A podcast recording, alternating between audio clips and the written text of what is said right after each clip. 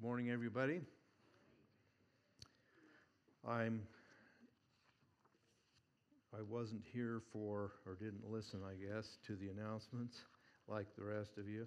Um, I'm sure Tanner mentioned what we're doing for next Sunday.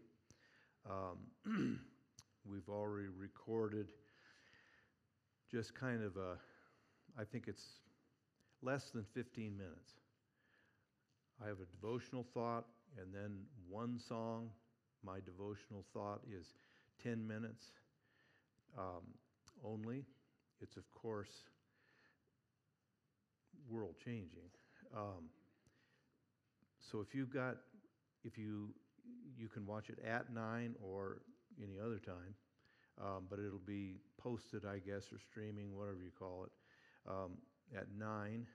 So you can assure little kids who are not spiritually minded enough to want to watch that before they uh, open presents, uh, that it won't last that long. There's hope. So, at any rate. then, of course, Saturday night, uh, Christmas Eve service. I can't remember. Uh, I know we're looking at some really cold um, days coming up. So, anyway, um, still come out. I believe the Lord will meet with us. We always have a good service on Christmas Eve, and I enjoy it. This morning, we want to conclude the four Advent um, themes, beginning with love, um, then hope and joy, and finally peace. And I, I want to just make clear to you that I am confident that I am not qualified, I'm not capable of doing a good job on peace. It is so permeating Scripture, it is the logical end of love, hope, joy, and peace. And it, it is a subject that is hard to get our arms around. I'll do my best. I have a number of scriptures um, to read, and uh, that's okay. I was thinking this, this morning or yesterday, whenever, we read a snippet of God's word, which, which is there's nothing as pungent, as probing, enlightening, revealing as God's word. And we read three or four sentences as ministers and then stand up and yak for 35 or 40 minutes. Far less pungent far less effective, we fill that hour. So it's okay to read a good amount of scripture. Isaiah 9 6. For unto us a child is born, unto us a son is given, and the government will be upon his shoulder, and his name will be called Wonderful, Counselor, Mighty God Everlasting Father, Prince of Peace. Matthew, peace and rest cannot be separated. They're virtually synonymous, Old and New Testament. Matthew 11, Come to me, all you who labor and are heavy laden, and I will give you rest. Take my yoke upon you and learn from me, for I am gentle and lowly in heart, and you will find rest for your souls. For my yoke is easy and my burden is light. Luke 1 77. Jesus came to give knowledge of salvation to his people by the remission of their sins through the tender mercy of our God with which the day spring from on high has visited us to give light to those who sit in darkness and the shadow of death, to guide our feet into the way of peace. John 14, Peace I leave with you, my peace I give to you. Not as the world gives, do I give to you. Let not your heart be troubled, neither let it be afraid. Romans 15, 33. Now the God of peace be with you all. Romans 16, 20. And the God of peace will crush Satan under your feet shortly. The grace of our Lord Jesus Christ be with you. Amen. 2 Corinthians 13, 11. Finally, brethren, farewell. Become or be perfect. Be of good comfort. Be of one mind. Live in peace. And the God of love and peace will be with you. Philippians 4, 6. Be anxious for nothing, but in everything by prayer and supplication with thanksgiving. Let your requests be made known to God, and the peace of God, which surpasses all understanding, will guard your hearts and minds through Christ Jesus. Colossians 1 19. For it pleased the Father that in him all the fullness should dwell, and by him to reconcile all things to himself, by him, whether things on earth or things in heaven, having made peace through the blood of his cross. And you, who once were alienated and enemies in your mind by wicked works, yet now has he reconciled in the body of his flesh through death to present you holy and blameless and above reproach in his sight. 1 Thessalonians 5:23 Now may the God of peace himself sanctify you completely and may your whole spirit, soul and body be preserved blameless under the coming of our Lord Jesus Christ. He who calls you is faithful, who also will do it. Hebrews 13:20 Now may the God of peace who brought up our Lord Jesus from the dead that great shepherd of the sheep through the blood of the everlasting covenant make you complete in every good work to do his will working in you what is well pleasing in his sight through Jesus Christ to whom be glory forever and ever amen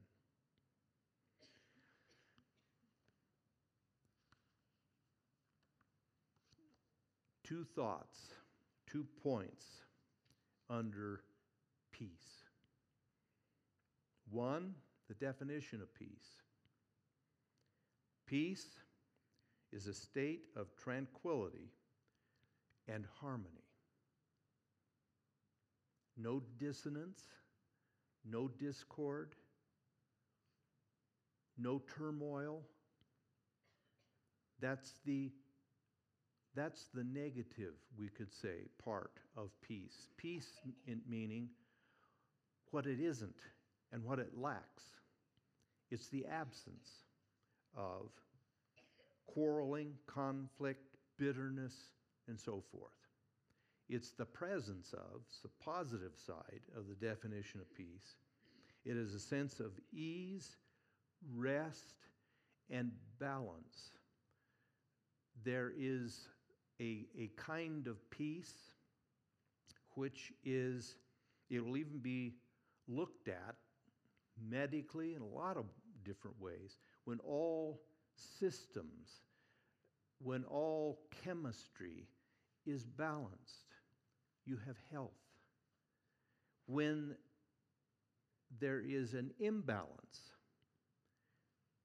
we have illness, sickness. I don't feel good.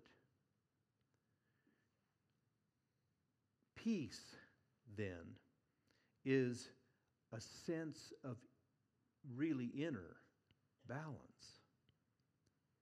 Now, there are different kinds of peace. This is simple. There's external and internal. External peace, of course, is between nations and individuals. How we relate to one another The external is a product of the internal. The internal is the most needed, it is the most sought after. The human race exhausts itself seeking maybe external peace, but mostly internal peace. That's what we desire, grope after, need, search for, and we never, ever find it. Because we always seek in the wrong places. That's what Jesus meant when he said, My peace I give to you, not as the world can give peace. The world can't give peace. The world's definition of peace is always dependent on external circumstances. There's no, there's no real searching that's ever successful based on external circumstances. Internal peace is the most needed, the most sought for, but it is spiritual. It is not external. Now, I know, I, I feel, the whole world does, Christians do, the people in the Bible felt pressure from turmoil, tribulation, difficulties, assaults, temptation from the enemy, the spiritual warfare that we're in. That is not a robber of peace. It can be, but it doesn't have to be. Because I can have a deep place in my heart of rest. Isaiah talked about the waves of the, sea. He says they toss up dirt and grime. But there is a deeper place at the bottom of the sea, no matter what's raging on the surface, where it's calm. That is internal peace, only obtained from God. It's about eight or nine times in the New Testament. It's all in the writings of Paul. Only Paul uses the phrase, the God of peace, the God of peace, the God of peace. Interesting, one of the scriptures I read, it seems contradictory. The God of peace will do what? Crush and grind Satan's miserable head into the ground. That doesn't sound like a God of peace. Why? Because we have this limp wristed idea, basically, of kind of a pacifistic notion of peace. We never are perturbed, we're never unsettled, there's no internal agitation. When you see wickedness, like the scripture says, come in like a flood, like we see in our own culture, we just say, Well, I just trust in God. I'm okay. No. If you have good heart religion, you talk back to the television. You know what I mean? It doesn't mean you're just a dish rag, a, a limp wristed doormat. That's not what the God of peace will smash Satan's head. Why? Well, that's Paul referring in Romans to the very first promise God ever gave to the human race after the fall. He said, The seed to Adam and Eve, the seed of the woman, will bruise or crush the head of the serpent. Why? the greatest supernatural being who is the disturber of the peace? Satan. Satan always brings discord, disharmony, disjointedness. He is the source of trouble. That's part of the reason the deep rooted, and I'm using this correctly, hatred that God has for the disturber of the peace and any of his agents, which can be humans, who disturb the peace. We even have secular laws, kind of a catch all. You can be arrested for disturbing the peace. So even when it comes to just quiet in the neighborhood, we understand that there is a deep value and something to be sought in peace. And anyone who disturbs it is considered maybe arrestable or falls under the strong statement that God makes in Proverbs Six things, yea, seven, doth the Lord God hate. And the last one is He that soweth discord among the brethren. The devil is the chief sower of discord. And God hates that because He's a God of peace. He's the God of harmony, of rightness. The peace, then, that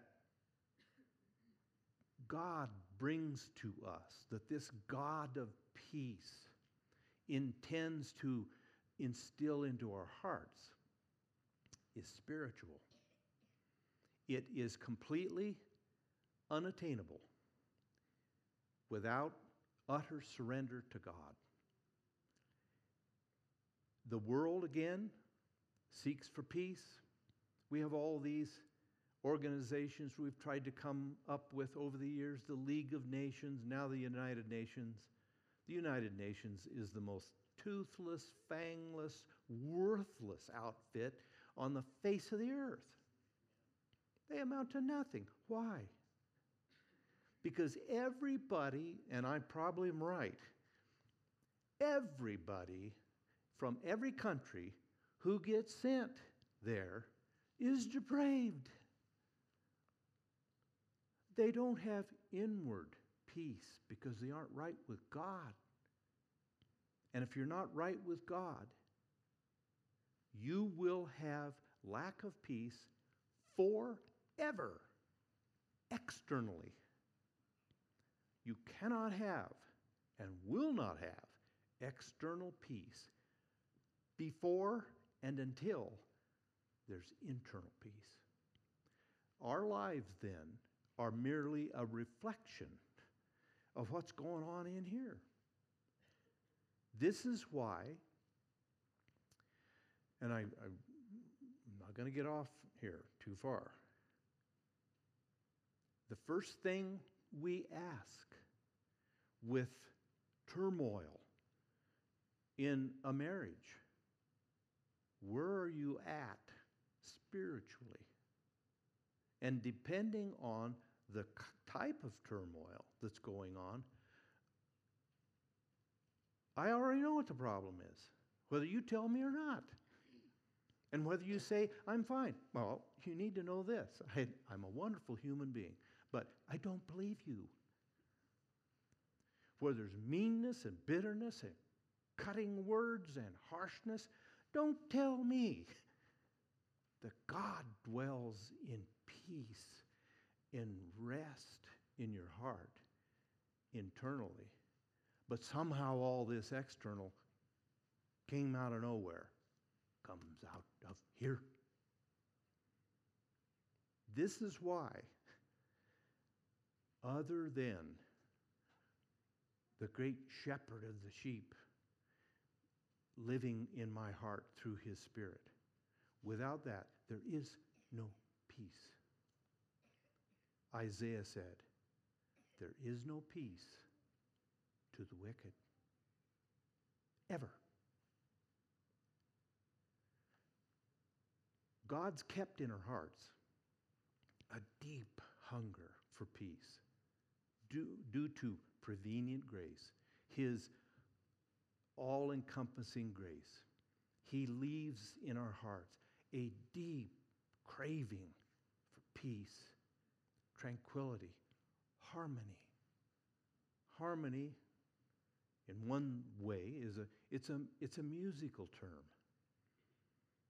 Every, everyone is playing the correct note and there's harmony. I was watching a little thing the other day. Um, one of the kids in our church playing the piano with the, I don't know if it's a high school or whoever here in town, symphony. And I don't know how many, there were a bunch, 25, 30 musicians. And the girl from our church, incredible piano playing. But as you listen to it, there was one, and I talked to her later, and I said, I said, there was somebody squawking on a violin that was off. It wrecked the whole thing. And she told me, yeah, we know who it is. Harmony. We recognize disharmony like that. We seek it, talk about it, pursue it all the time. But we always look in the wrong place. God is the only, He's the God of peace. That phrase. And you know, the equal, about an equal number, eight or nine or ten places in the New Testament, is also the phrase, we preach the gospel of peace, the good news of peace. Well, what's that good news? What, was the, what were the angels talking about on the night when they appeared to the shepherds? Peace on earth, goodwill toward men. Has God decided that He's not upset with us anymore. Sin's okay. He's, he's gotten over it. No, not at all. God cannot, I have to be brief here, God can't say to someone, just tell me you're sorry and it'll be okay. He doesn't do that. Why? Because the law that he laid down has a penalty. The penalty has to be paid, or the law is gutted. We even see that secularly. When we don't uphold the law, when we let people off, and we don't enforce the penalty, what do we end up with? We end up with social chaos, crime out of control, God is the ultimate moral lawgiver and governor. And he cannot just say, oh, it's okay. The penalty for rebellion against God, mutiny against God, is death. It's death.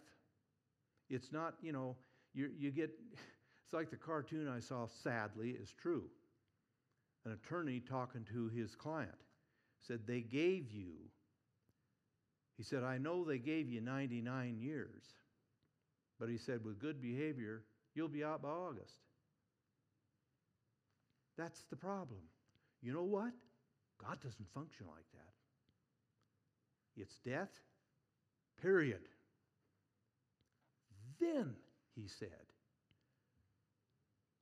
I'll give my son to die in your place on your behalf, so that now, if you will come to me and say, I turn away from my rebellion, I run up the white flag, I swear allegiance to you, I repent, And I trust that because he paid the penalty, you now have the justification to forgive me because the penalty has been paid. If I make, as Isaiah said, his soul an offering for sin, not something I've done, he sees, it says, the Father sees the travail of Jesus' soul, what he went through, and is satisfied. In the counsel of God, the Trinity, God the Father, as the judge, is now justified. He's able correctly to forgive me because I put my faith in the one who paid the penalty on my behalf. Before that, he can't forgive me, he won't. Peace, then, is good news, and that's really what the angels sang on that night to the shepherds. And the whole notion from God is to us good news. There's hope. There's hope. Are you under condemnation from God? When we're sinners, we are. Our heart is troubled, our conscience is troubled. But God sings to us, He whispers to us, He speaks through His word to us. Good news. There's hope. Tis music to the sinner's ears, Charles Wesley wrote that there's hope, there's forgiveness. God, David said in the Psalms, is good, ready to forgive, plenteous in mercy to all that call upon him.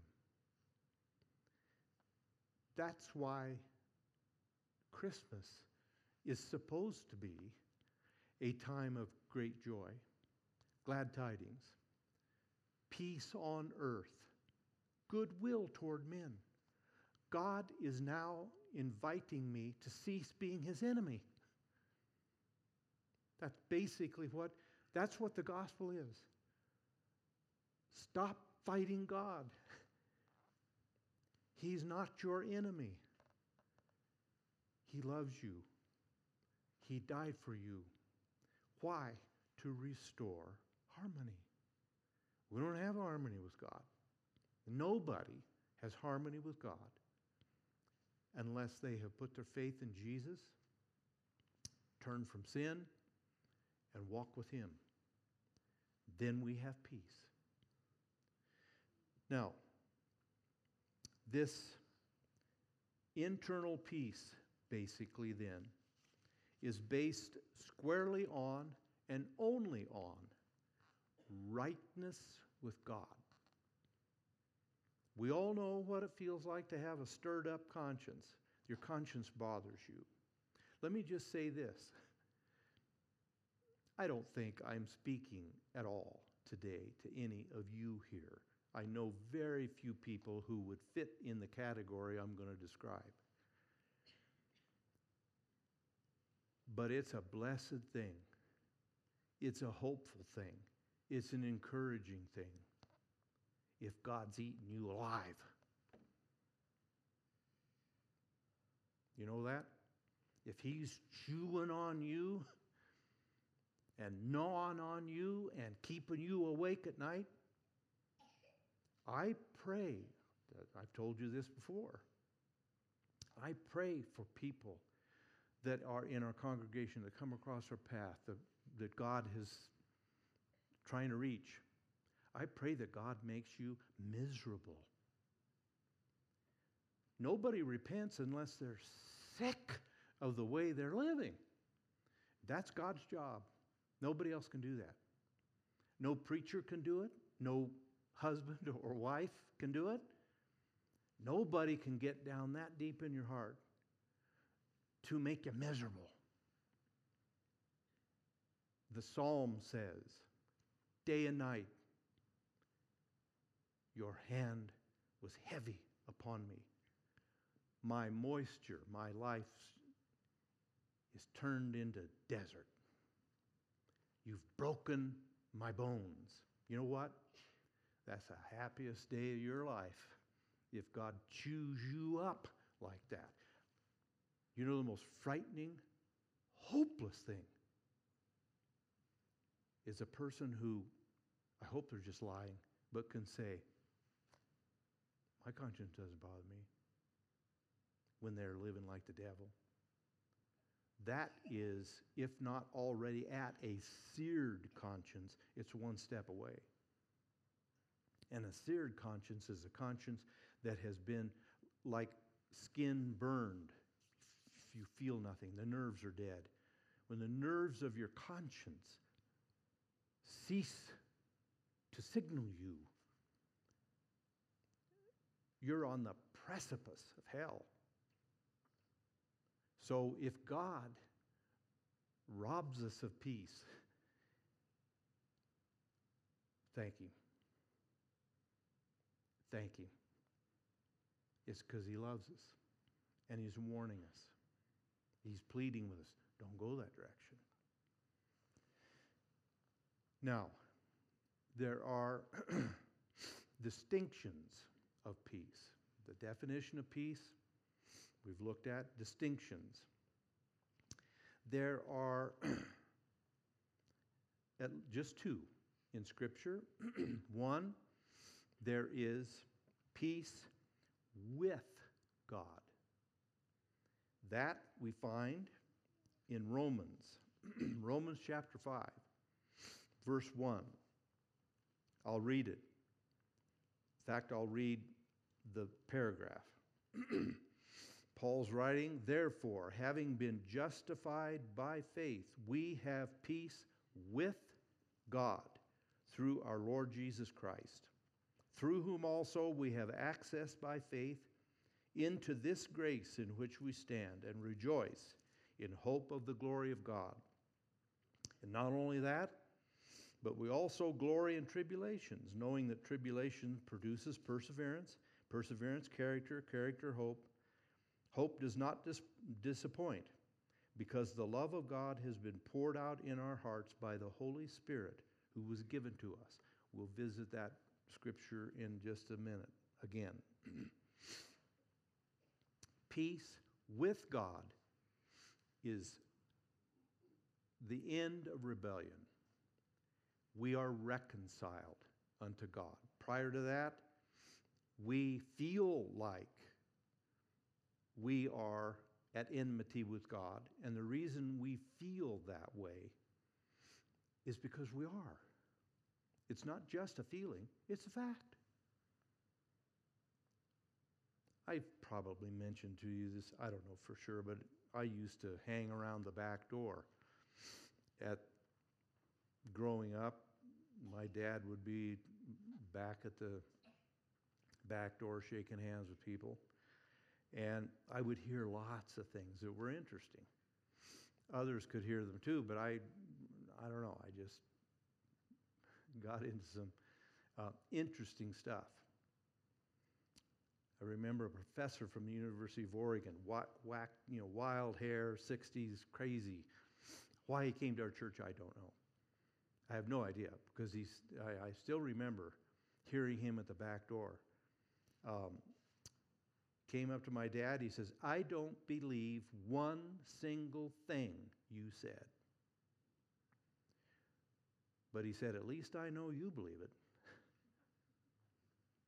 That's how we ought to be as Christians and as preachers. Maybe they don't disagree. Maybe they don't like what we say and they totally disagree. But at least they know that we believe it. It's truth. We don't have anywhere else to go. I also heard an old, well, I shouldn't say old, I'll get myself in trouble. this woman came up to my dad at the back door, and they had a pretty decent relationship. Um, so they, they, there wasn't animosity between them. She says, every time, and she was correct when she said what I'm going to say. She said, You know, every time I come here, she said, You just make me feel like an old sinner. And he looked at her and he says, That's because you're an old sinner. It's not just a feeling, it's God. And He's accurate. God has never misdiagnosed a case yet. And when He is stirring our hearts and troubling us and pointing out to us, you know good and well what you're doing and how you're living. And I saw that and I heard this. He doesn't misdiagnose, ever. There's peace with God. And it is usually when a, when a heart reaches out and repents, tells God, Lord, I'm sorry. I'm sorry. I'm so sorry. The first, virtually universally, the first change that we feel immediately. Can't tell you the number of times of people I've sat in my office, looked at someone across the desk after praying with them, and asked them, What do you feel? Just feel peace. Yeah. Peace with God. I have repented of the very thing that has divided me from God. And I'm reconciled unto God. I don't know how you guys were raised, but we would get the, we'd go uh, for a while as kids, and there'd be a warning. Now you knock it off, or you know you're going to get the ping pong paddle. And there was some mercy. It was, you know, you do it again. Now wait a minute. Finally, is D-Day, and it was okay. They get the ping pong paddle, you know, after that dumb little rubber band and the ball disappears five minutes after you get the thing, then it turns into, you know, um, an instrument of torture. Now, we would get spanked good. I mean, no one questioned, did I get spanked? Maybe I did. I don't know. Maybe I didn't. We knew we got it. There was evidence. and then you you're left in your room for a short period of time. I don't know where my dad and mom were, but they were hanging out somewhere close by. Because if you got into the self pitying, when the real bawling is over and you get into the, eh, they'd open the door, knock it off. That's enough bawling. Then, because a lot of that, by the way, is meant to make the parents feel bad. It didn't work. it never worked. But that was never the end of it. Within minutes, they were back in the bedroom or whatever the case was. Listen, now we'll move on. That's over. We love you. Hug us. Often pray with us. The air's clear. I won't talk to you about it again. It's over. That sunshine after the storm is peace with God. Enmity's gone. Now, quickly, there's a deeper peace. It's the peace of God. And frankly, I, I want to read, reread some scriptures, but it's interesting to me, and we need to pay very close attention to it. The close, close, close connection between the peace of God ruling and reigning in your heart and sanctification. So let me read this. Romans 5 1 again. Therefore, having been justified by faith, we have peace with God through our Lord Jesus Christ. And I'll go to the last phrase of the fifth verse. Now, hope does not disappoint because the love of God has been poured out in our hearts by the Holy Spirit who was given to us. I can't go into a lot of detail but the word given and shed abroad or spread abroad in our hearts by the Holy Spirit, the love of God in our hearts. This, this passage, Romans 1, talks about the peace with God, and Romans 5 5 talks about the peace as a result of the Holy Spirit being given. The word given is a particular Pentecostal term, not the denomination of Pentecostals. It's associated with Pentecost, that word given. It's, the, it's a peculiar term that is used for the Holy Spirit being poured out on the day of Pentecost. So, right here, peace with God is linked to the Holy Spirit's filling my heart, baptizing me, and purifying my heart. Second scripture, 1 Thessalonians 5:23, may the God of peace himself sanctify you completely. May your whole spirit, soul, and body be preserved blameless until the coming of our Lord Jesus Christ. The God of peace purifies our heart. Now, what does, what's that peace about? What's the peace of God all about? After we obtain peace with God in conversion, our sins are forgiven. The requirements to keep that peace is faith and obedience to God. As we walk with God, we will find nothing like the turmoil of when we were sinners, but we will grow aware of a divided heart. There is an undertow in my heart. It periodically disturbs the peace of God. And that disturbing of the peace of God troubles us and brings us to what God calls us to. I want to purify the old bent to sinning that you're born with because that's what's disturbing the peace. It's not the kind of disturbance or lack of harmony that the sinner experiences, which is all out rebellion and all out enmity from God. He's beating knots on our heads. But when we are converted, we will discover this is the greatest this is the greatest need we have. We'll discover cross purposes in our hearts. I want to serve Jesus with my heart. I want to please him. I want to walk with him. And that is the overriding desire of our hearts.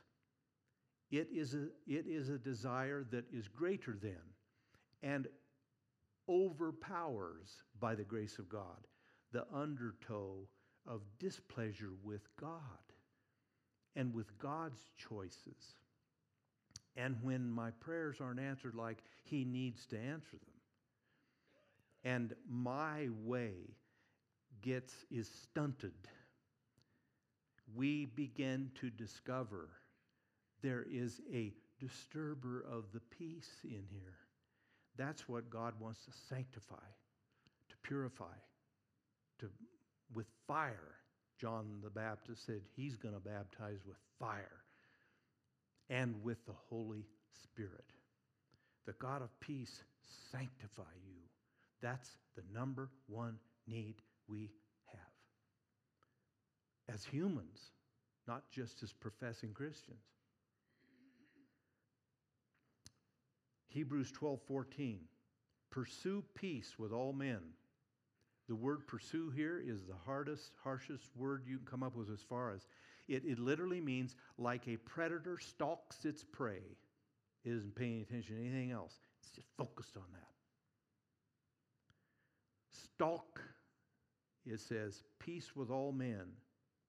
And listen to this word pursue, stalk, peace with all men, and the sanctification without which no one will see the Lord. That's the answer to harmony and calm and peace down in here, in spite of all the warfare around us and the fiery darts of the devil, there's a deep peace down in here that we can retreat to. Hebrews 13:20 Now the God of peace who brought up the, from the dead the great shepherd of the sheep through the blood of the eternal covenant even Jesus our Lord equip you in every good thing to do his will that's obedience working in us that which is pleasing in his sight through Jesus Christ we have that deep rest I'm pleasing to God Hebrews 11 they had all the heroes of faith they had this testimony that they pleased God. That's the source of peace, which the world can't give you. I'll quit.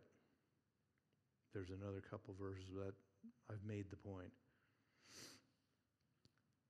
I'm going to close by reading the words of an old hymn. I don't know, a few might have known it or might know it. Um, there's just three verses, but it describes the deep down kind of peace that's a result of the Holy Spirit ruling completely in my heart.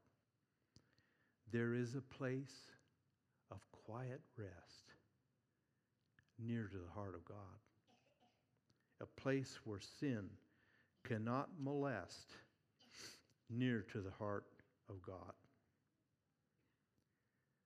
There is a place of comfort, sweet, near to the heart of God, a place where we, our Savior, meet near to the heart of God. Finally, and this describes the, both the requirement and the result of a sanctified heart. There is a place of full release. I'm yours, Lord. My agenda is laid aside. Thy will be done. There is a place of full release near to the heart of God, a place where all is joy and peace near to the heart of God. Do, do you in your own heart know that you have peace with God.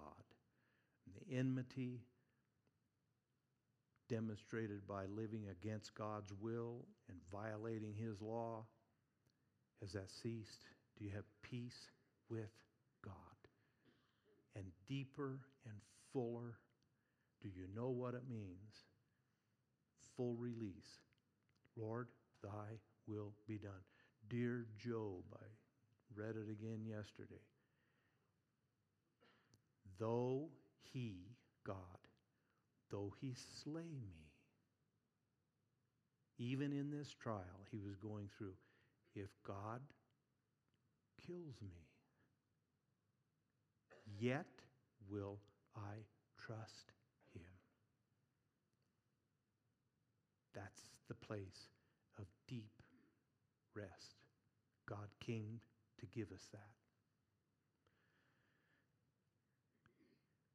If we don't have peace with Him or the peace of God, God's command, it's not advice, His command is pursue it, stalk it like you would prey.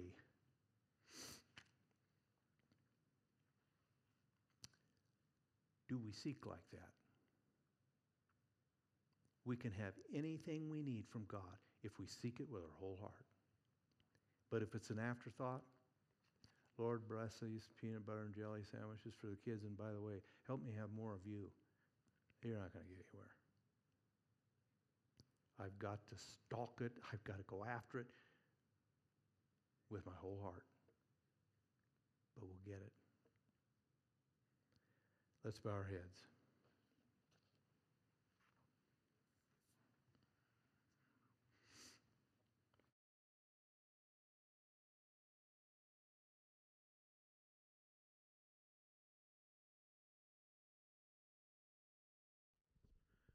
If everyone would look up real quick before I pray.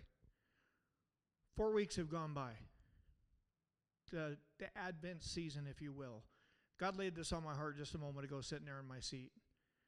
These four weeks that we've looked at, have they had any lasting impact on your life? And I want you to think about it this way. The first weekend, we talked about love. The second weekend, we talked about hope, then joy, and ended up at peace here this morning. Ask yourself this as we've went through these last four weeks of hearing these messages this Christmas season, does that baby in a manger mean any more to you than what he did before? Is there a deeper understanding of exactly what God has done when he reached out his hand through Christ? Because if it has, I believe this morning, the pinnacle of this is peace. And my question, and I know Pastor Dan would echo the same thing, and so would Pastor Tanner. We want you to know that you have peace this Christmas season, but we want you to know that you're saved in Christ Jesus. That's the peace that we want you to have. Is that peace that surpasses all understanding, is knowing in your heart that you're okay with God. Walking into this Christmas season, there's nothing more important than that. And I know there's people in this church that will tell you do not delay because we don't know what tomorrow brings. So this morning, I want everybody to bow their heads and close their eyes. And I'm curious to see in this congregation that we are in this morning, if you have peace in your heart and you know that you're saved by the blood of Jesus. I'm not asking you how you're doing, I'm asking you about the peace that you would have in your heart. Would you please, if you have that peace, that surpasses all understanding, knowing that I am saved by the blood of Jesus, knowing I'm not battling with God any longer in my heart, but I have that peace of knowing that salvation is mine. Would you please raise your hand this morning and show God your hand and show God that you know, you know, you know that you're okay with Him? Thank you for raising your hand. One more question for you. If you have that peace of God that our pastor taught us this morning, if you know you've had that purified heart, you know you've had that second work of grace, please raise your hand high, letting God know that you have what He has desired for you most to know that your heart's been cleansed of all sin because of what that work has been done on the cross. Thank you for raising your hand. One more question this morning for you. Please put your hands down. Maybe you're not there yet. Maybe I'm saved, but I've not pursued this idea of knowing that I have the peace of God in my heart.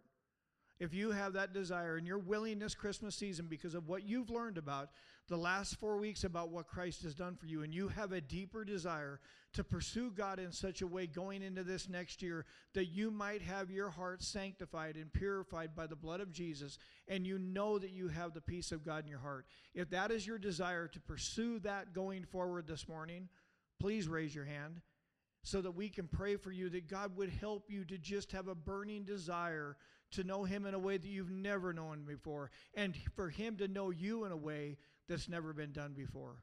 Thank you for raising your hand. That helps us to pray for you. So let's pray. Father in heaven, you are good, and we are so grateful, Lord, these last four weeks to look at what you have done for us. The extent that you've went to to redeem us back into a relationship with you, Lord, is overwhelming. But man, Lord, we're sheep.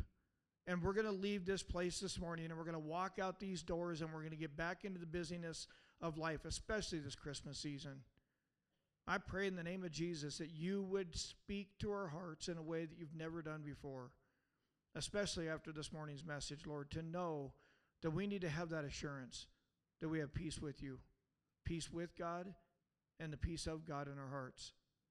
So, in the busyness of this year, Lord, as we look over our shoulders these last four weeks, help us to remember the love that you have for us. Because it struck me, Lord, this morning that all these things are not found in something, they're found in someone. Your love, your hope that you put in our hearts, the hope that we have in Christ, the joy that only you provide us, and the peace that you give us. Help us to live with these things in mind as we leave this morning. In Jesus' name we pray. Amen. Love you guys. You are dismissed. Have a great day, everyone.